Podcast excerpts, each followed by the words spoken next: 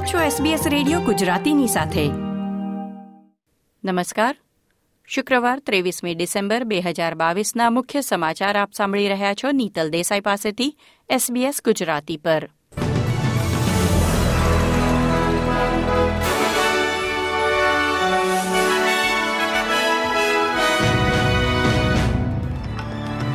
આજના મુખ્ય સમાચાર, ગેસની મર્યાદિત કિંમતનો નિયમ આજથી અમલમાં આવશે.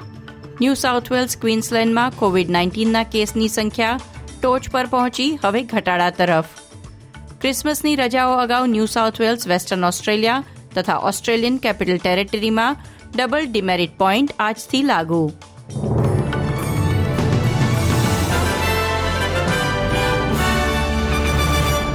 પ્રસ્તુત છે સમાચાર વિગતવાર.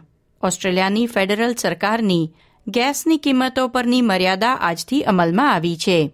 પૂર્વી રાજ્યોમાં સ્થાનિક ઉપયોગ માટેના ગેસ માટે ઉત્પાદકો આવતા બાર મહિના સુધી બાર ડોલર પ્રતિ ગીગા જૂલથી વધુ કિંમત વસૂલ કરી શકશે નહીં.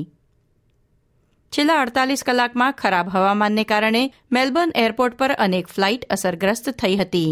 આજે વહેલી સવારે મેલબર્ન એરપોર્ટ પર ઉતરાણ કરનાર કેટલીક ફ્લાઇટ્સ ધુમ્મસને કારણે લેન્ડ કરી શકી નહીં અને તે અન્ય શહેરો તરફ વાળવામાં આવી હતી.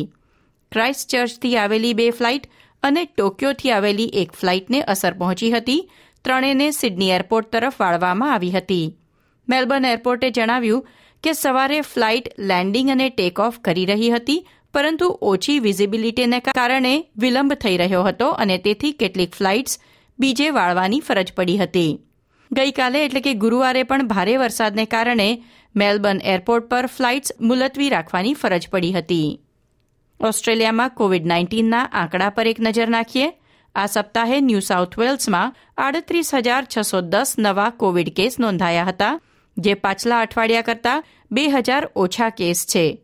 રાજ્યના chief medical officer doctor Kerry ચાન્ટે કહ્યું કે કોવિડની ચોથી લહેર ગયા સપ્તાહે ટોચ વટાવી ચૂકી છે અને નવા ચેપની સંખ્યા હવે ઘટાડા પર છે. જો કે લોકોને રજાઓ દરમિયાન સાવચેતી રાખવાની સૂચના આપવામાં આવી છે.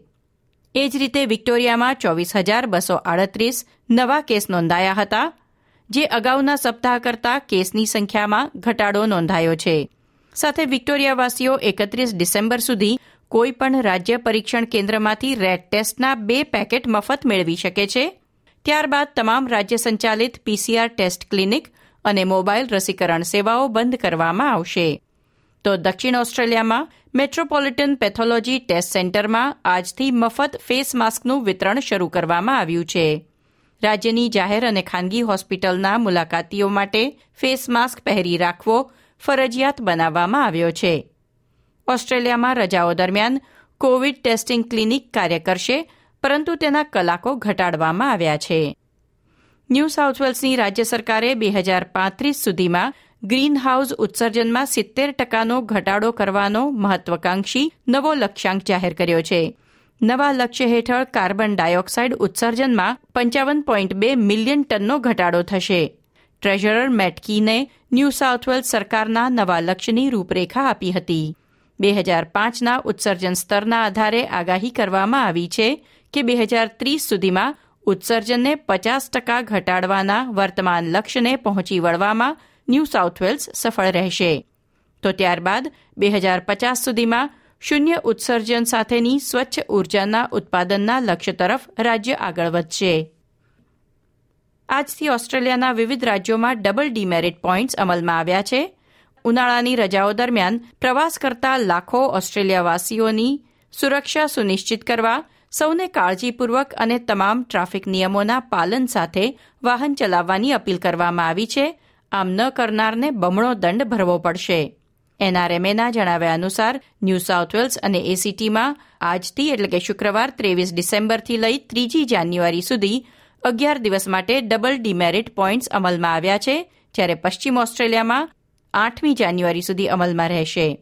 મહામારીના ત્રણ વર્ષ પછી પ્રથમવાર આખા દેશમાં મુક્તપણે પ્રવાસ કરી શકાય છે, તેથી આ વર્ષે રસ્તાઓ પર અભૂતપૂર્વ ટ્રાફિક જોવા મળે તેવી શક્યતા છે. ભારતના સમાચારોમાં, કોવિડ નાઇન્ટીનના કેસ વધતા ભારત સરકારે આંતરરાષ્ટ્રીય પ્રવાસીઓમાંથી બે ટકા પ્રવાસીઓને એરપોર્ટ પર ટેસ્ટ કરવાનો નિર્ણય જાહેર કર્યો છે. કેસની સંખ્યા વધતા આ નિયમોમાં પણ વધુ ફેરફાર થઈ શકે છે. આ સાથે આજના સમાચાર સમાપ્ત થયા.